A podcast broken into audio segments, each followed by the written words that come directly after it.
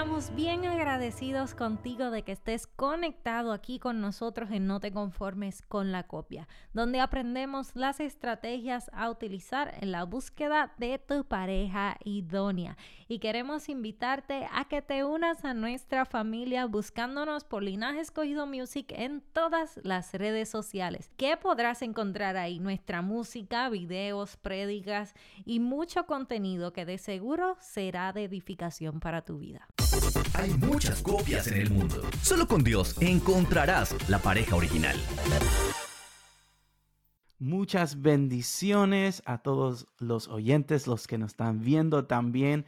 Estamos aquí una vez más en No te conformes con la copia Joan y Sami del linaje escogido y en este día tenemos a una pareja muy especial. Con nosotros son pastores y son una pareja ejemplar, son una pareja dinámica. Queremos introducirles a Katy y a Chris Lacatour. ¿Cómo están chicos en este día? mis parceros, ¿cómo están? Dios les bendiga. Un saludo acá desde Colombia. Feliz de conectar con ustedes en esta noche. Y bueno, sabemos que vamos a compartir un gran tiempo de bendición. Súper, nos encanta poder compartir con ustedes en esta entrevista para hablar de un tema súper importante y me parece que está súper relevante el tema de cómo podemos escoger nuestra pareja, la pareja correcta.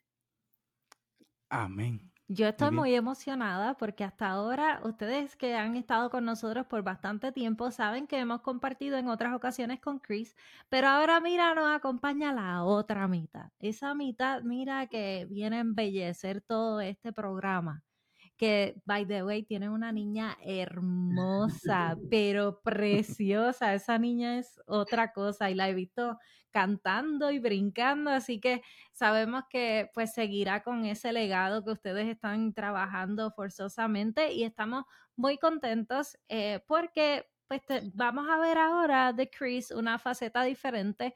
Eh, creo que hasta ahora no habíamos hablado así del matrimonio como tal y pues también de esa es una línea ahí como que media gris entre la faceta de esposo, padre, pastor, amigo, es esa otra parte de, de, Chris y, más pues con, contigo. Entonces quería preguntarte, Kathy, desde eh, tu perspectiva, ¿cómo fue que se conocieron? ¿Qué pasó? ¿Cómo supieron que, mira, dame todo, quiero saber el, el ¿cómo se llama eso? Dime directo al punto, dame el detalle, mira tú, dame, háblame de todo eso.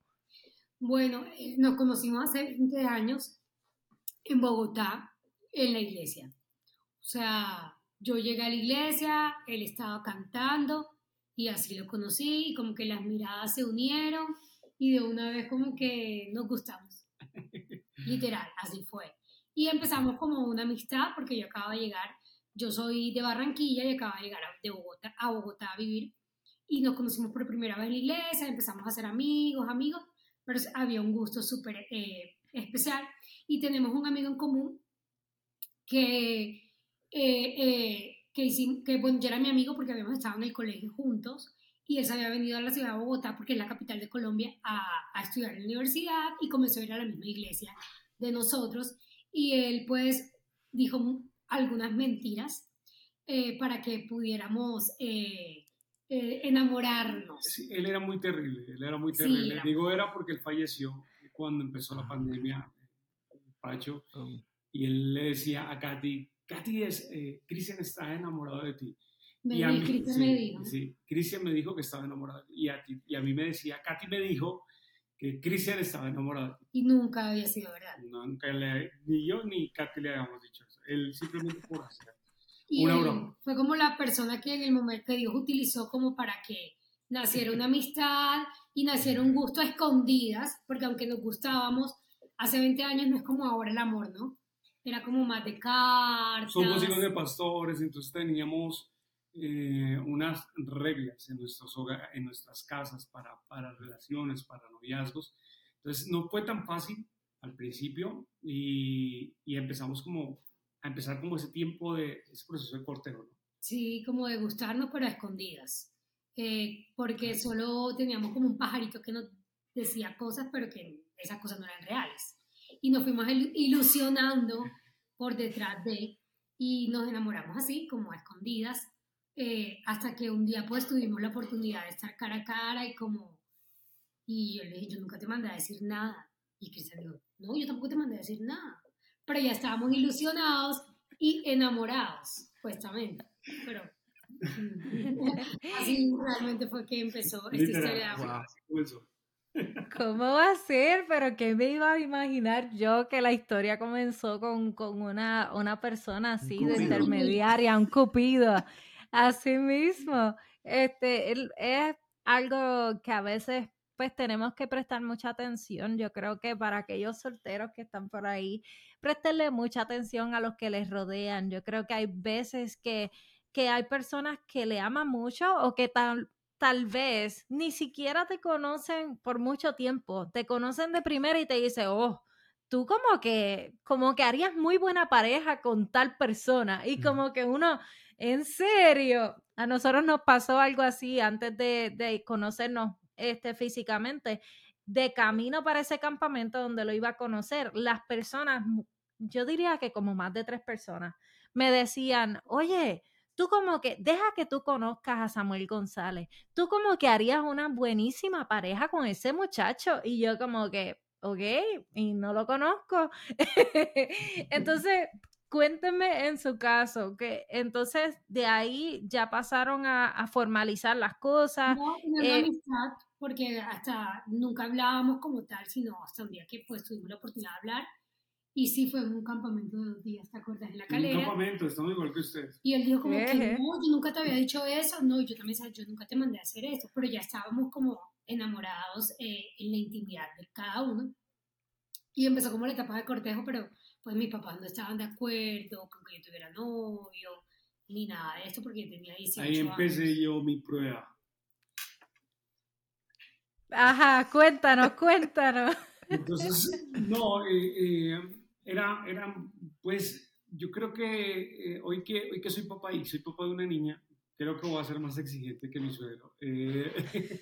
lo entiendo, lo entiendo al 100%. Em, cuando uno está en el ministerio y, has trabajado tanto por tu hogar, por tu familia, por construir cosas de Dios, quieres que todo lo que llega a tu familia sea coherente con, con ese llamado que Dios tiene para, para, tu hogar, para tu casa, que tus hijos estén bien y todo eso. Pienso que, que será el, el, sentimiento de mis suegros en ese momento. ¿Será que Cristian sí es la persona, eh, no es la copia, sino que es la persona correcta para mi hija, de acuerdo a lo que yo también como padre he orado y he pedido y hemos clamado para Dios? Entonces, claro, al principio hubo una oposición, eh, no espiritual, sino... Pero entonces ese, esa oposición que hubo fue más por, por la edad y más por esa, esa parte de, del momento de que tal vez tus padres no sentían que era el momento correcto, que no había la madurez suficiente como para empezar, o tal vez tus padres no tenían la, la fortaleza, diría yo, de empezar a enfrentar a ver su hija, de enamorándose. Ok, ok yo creo que eh, siempre he tenido eh, un llamado de ministerio, pero ustedes me conocen, me conocen personalmente y saben que soy una persona no convencional a lo que es un ministro y un pastor, digamos, dentro de la norma de lo que uno, que uno se imagina o, cuando tratas a alguien así. Entonces, pienso que eso era lo más difícil. Mi manera de ser, mi manera de vestirme, mi manera de comunicarme, de, a pesar de que eh, yo amaba a Dios, quería servirle a Dios, pues Dios me había hecho, o sea, Dios me hizo diferente, Dios me hizo con, otra manera de ser. Entonces, no encajar dentro del molde eclesiástico, ministerial de, de la época, ¿sí? Eh, fue, fue, muy difícil eh, aceptarlo o verlo. Y como había eso, pues ellos de pronto no conocían, pues, lo íntimo de su corazón o realmente quién era. Es como le pasó a, a David cuando iba a ser eh, nombrado eh, como rey por Samuel. Y por eso yo le digo, mira, o sea, no mires la apariencia, sino que mira lo que está dentro. Y pronto eso les pasaba a ellos. La apariencia era diferente, totalmente diferente a lo que estaba por dentro, que yo sí conocía por dentro. Pero luego como que las cosas se fueron dando y ellos empezaron a conocerlo y se dieron cuenta que, oye, el muchacho sí es interesante, sí vale la pena. Como que mi papá un 31 de diciembre, me acuerdo tanto, me dijo, ya no va a pelear más contigo, si ese es el muchacho que tú quieres, pues te va a dar permiso que te visite y que sea tu novio. ¿Cómo fue ese, ese momento, uh, Chris, para ti, cuando dijiste, eh, Katy es la persona con quien yo me quiero casar? ¿Qué fue lo que te convenciste para tomar ese próximo paso hasta el casamiento, hasta el matrimonio? Yo, yo creo que una de las cosas que yo vi en Katy era lo que, digamos, a mí me hacía falta como persona. O sea, yo, yo siempre creo y, y, creí, ¿no? La persona que llega a mi vida tiene que complementar lo que yo no tengo. Y escuchaba a muchos pastores, veía a muchos pastores de muchos ministerios eh, de cómo la esposa es tan importante para lo que Dios quiere hacer contigo y, qué tan lejos puedes llegar en, en, en, el ministerio. O sea, la, la, mujer tiene un papel tan importante que, pues, ustedes, por ejemplo, me conocen a mí, me, me han visto a mí, hemos relacionado, pero en realidad todo, es, todo lo ha hecho el Katy. O sea, es, es, es así, ha sido como Dios ha construyó eh, el ministerio y vi un carácter, un carácter muy fuerte con las cosas de Dios. O sea, es una persona muy radical. Es, una pandereta pentecostal así, pero dura, así como Giovanna. O sea, Katy era danzarina, como Giovanna, así con el pandero, así, así conoció a Katy. O sea, igualito. Ella también danza, y también danzaba con pandero y toda la cosa. Así, con el uniforme y la toga de esa cosa, igualito. Entonces, era muy, muy, muy, muy radical con las cosas de Dios y a pesar de que yo tenía una mente bueno, más loca y, y hacía locuras y cantaba punk cristiano y hacía una cantidad de cosas dentro de mi interior, yo estaba muy centrado en que quería alguien que llegara a mi vida a, a llevarla a otro nivel, a, a, que me catapultara. Y no, no quería ver a alguien solamente del momento del noviazgo, sino alguien que se pudiera convertir en una gran esposa, en una mejor amiga, hoy en día en el rol de madre, o sea, la mejor mamá que, que, he visto. Entonces, pienso que ese amor por las cosas de Dios, yo, decía, si ama hacia el Señor, si eh, es apasionada, es una responsabilidad por, por la iglesia, nosotros crecimos en la iglesia, nuestro noviazgo fue haciendo eventos en la iglesia y fue como nos formamos, o sea, fue mucho con el servicio de eso, eh, si hace eso por Dios, pues el matrimonio y el hogar va, va a funcionar de otra manera y, de, de, una, de una mejor manera. Entonces yo creo que eso fue lo que me hizo, pues aparte obviamente es muy linda, entonces... eso ya lo sabíamos, ya sabíamos esa parte. Eh, tenía la mezcla perfecta, bonita, con carácter, entonces uy, aquí me quedo. yo, yo encuentro que, que, es muy especial lo que comparten con nosotros porque sí, eh, lo que nosotros dos hemos visto de Chris ha sido más del ministerio como tal y sí he podido ver las cosas que comparten así de familia y mientras cantan y todo eso. Este, y, y me alegra ver que, que ustedes se han unido y que así esa descripción que Chris nos da de cómo él era antes es el Chris que conocemos ahora. O sea, lo que me refiero es que a veces hay personas y hay solteros que piensan que ellos tienen que meterse en un molde para poder encajar en lo que la otra persona quiere de ellos. Y no se dan cuenta que realmente siendo genuinos, siendo orgánicos, si le queremos llamar de esa forma, es que realmente van a poder saber quién puede estar a su lado y quién no, porque esa es la esencia de ellos yo creo que de igual forma el punto que tocaste de que pues no es no eres un pastor tradicional este sí pero es que también yo siento que que por eso hay tantos tipos de iglesias, tantos tipos de pastores y es y ovejas y ovejas y cabritas porque no todas son ovejas, gracias. Este, pues nosotros dos somos hijos de pastores, así que yo siempre le digo a mi papá, papá, pero por favor, tú sabes que hay algunas que son cabras, no son ovejas, así que no pierdas el sueño. Ah, es un chiste interno con mi papá, porque tú sabes. Este, pero lo que me refiero es que hay diferentes tipos de, de personas, de, yo diría, audiencias, o sea, personas que necesitan diferentes tipos de iglesias y según su necesidad, Dios le provee un pastor tradicional, uno no tradicional y ese tipo de cosas yo creo que yo se lo dejo completamente a Dios. Ustedes uh, son pastores de la iglesia donde lo imposible no existe, se llama la iglesia. ¿Cómo balancean el ministerio de la iglesia, el ministerio musical, con su vida personal, con su matrimonio? ¿Cómo es que hacen eh, ese balance en su vida? Ah, bueno, empezando que a la cama y a la casa no traemos a las ovejas ni, a, las cabras. no se habla de ministerio. Y menos en la cama. Porque mm, por mucho tiempo lo hicimos y lo único que trajo fue discusiones. Discusiones, momentos. Cuando tú eres pastor, como que te, eh, si hay algo que te altera, el tema de la iglesia muchas veces. Y si lo llevas a tu casa, como que el enemigo se aprovecha y altera un poco más la conversación y altera la cosa. Entonces un día como que estábamos un poco alterados como cualquier pareja que se puede alterar porque ningún matrimonio es perfecto y no, todos nos alteramos, discutimos, tenemos tantas diferencias, o sea, normal. Y ese día dijimos como que no vuelve a ver en la cama ninguna oveja, ninguna iglesia, ningún, eh, no, que mañana hay que hacer tal cosa, que hay tal evento. No, o sea, todo lo hacemos en la iglesia punto. Y en la casa es la casa y nada más. Eh, cuando nació Fabi no ha sido, no fue fácil para mí.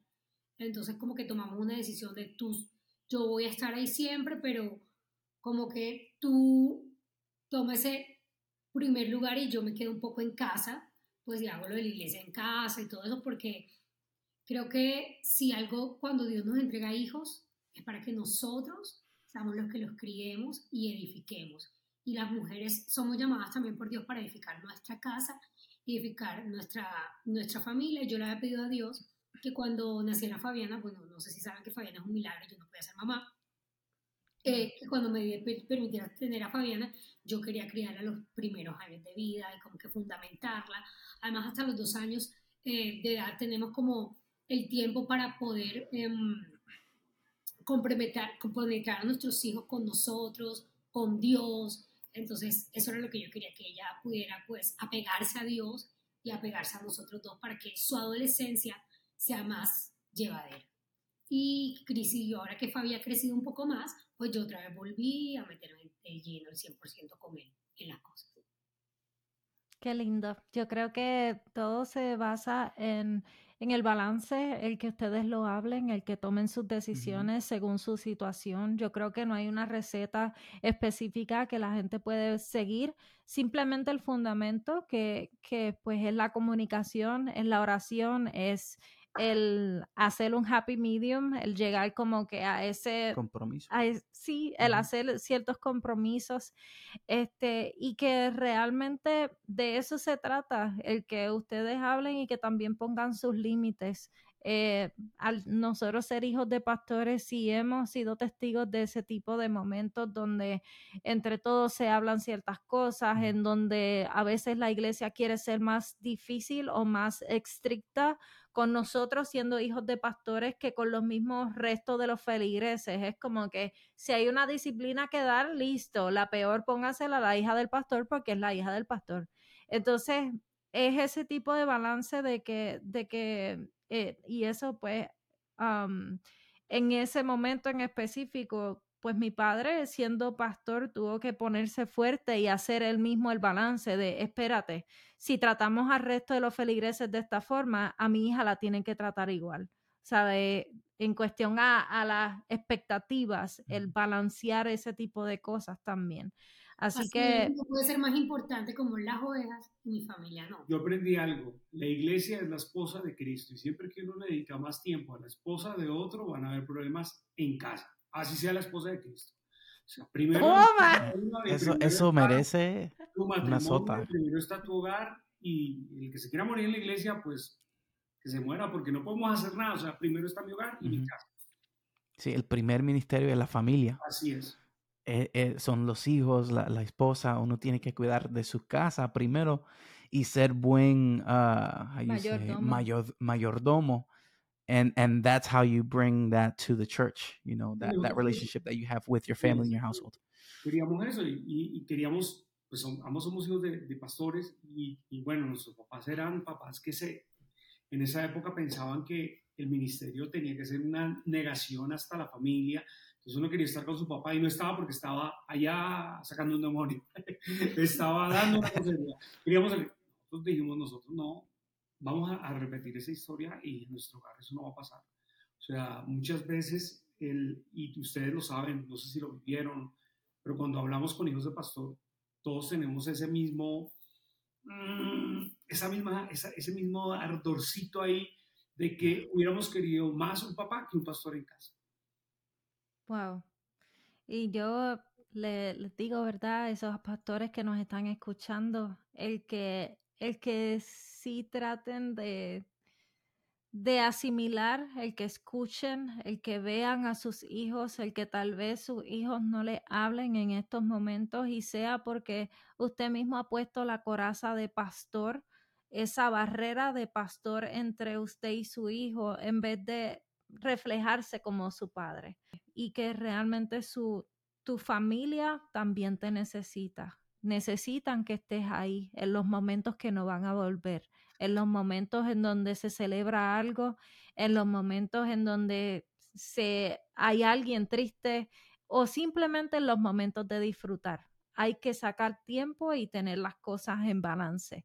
Siempre va a haber una tarea de por medio, siempre va a haber algo más que hacer, siempre hay un proyecto de construcción adicional que hacer, algo que remodelar, algo que añadir, pero realmente eh, cuando uno pone las cosas en, todo en balanza, uno debe poner primero obviamente la, la familia, obviamente a Dios como centro y que Dios también te va a proveer a personas que te ayuden para que en esos momentos donde tú tienes que delegar, tú delegues y sentir la paz de que estás también eh, dedicándole tiempo a aquello que Dios te entregó. Así es. Eh, esta conversación pica y se extiende, pero quería, eh, sé que se nos está acabando el tiempo y quería preguntarte sobre las redes sociales de ustedes, algún proyecto que estén lanzando, además de que sé que eres parte de, del ministerio, del grupo de la reforma, así que cuéntanos un poquito de eso. Bueno, ahorita mismo estamos muy, muy enfocados en trabajo en la iglesia, con Katy trabajando, se viene el lanzamiento eh, muy pronto de mi libro, mi primer libro. Liderazgo Divergente, que es todas esas cosas que yo creía que Dios no quería de mí y fue lo que Dios terminó usando para desarrollar el ministerio. Entonces, para todos esos jóvenes, personas que se sienten como que, ay, pero ese, ese libro les va a ayudar muchísimo. Y ahora, actualmente estamos grabando el, el nuevo álbum de la Reforma.